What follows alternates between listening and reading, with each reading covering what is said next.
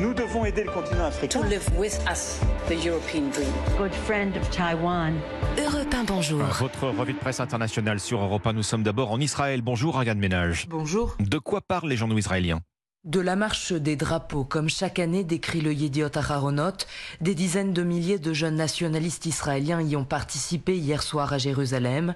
Cette manifestation célèbre la conquête et l'annexion par Israël de la partie orientale de la ville en 67. C'est aussi aujourd'hui une démonstration de force du camp religieux. Le cortège passe par le quartier musulman de la vieille ville de Jérusalem, une provocation envers les Palestiniens, souligna Haaretz. Le quotidien liste les incidents et violences qui ont accompagné l'événement, slogans racistes, agressions de résidents palestiniens ou de journalistes. Cette marche intervient dans un contexte de forte tension dans la région. Le Mahariv relaie quant à lui les condamnations unanimes de l'Égypte et la Jordanie, acteurs incontournables du conflit. Nous sommes maintenant en Inde avec vous comme Bastin. De quoi parlent les journaux indiens? Du dernier film favori des extrémistes hindous baptisé Kerala Files, prétendument inspiré de la réalité, il affirme que 32 000 femmes hindoues de l'État du Kerala auraient rejoint l'État islamique en Syrie. Problème soulevé par Indian Express, le chiffre paraît absolument délirant.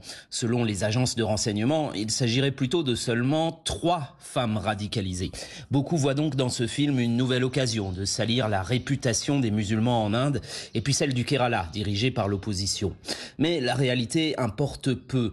L'État du Madhya Pradesh, dirigé par le parti BJP de Narendra Modi, a supprimé la TVA au cinéma pour ce film afin d'inciter la population à le regarder, le Times of India.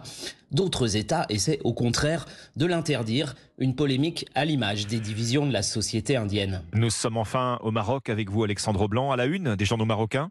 Eh bien, c'est le football avec la finale de la Coupe d'Afrique des Nations des moins de 17 ans. La rencontre se joue ce soir à Alger. Elle oppose le Maroc au Sénégal. Un choc inédit, titre le quotidien le matin, entre deux équipes qui s'affrontent pour une première étoile dans cette compétition. Mais ce qui retient l'attention de la presse, c'est la décision prise par Alger d'organiser le lendemain de la finale, dans le même stade, un match avec une équipe composée de membres du Front Polisario qui fête cette année le cinquantenaire de sa création.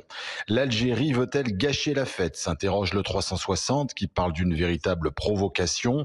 Le journal l'opinion évoque quant à lui une vengeance, les lionceaux de l'Atlas ayant éliminé l'Algérie pendant la compétition. En organisant un match avec le Polisario, note le desk, Alger ne cherche-t-elle pas tout simplement à se consoler d'une défaite qui ne passe toujours pas? Merci Alexandre Blanc, merci à nos correspondants. 6h54, bon réveil ce vendredi matin avec euh, Europe 1.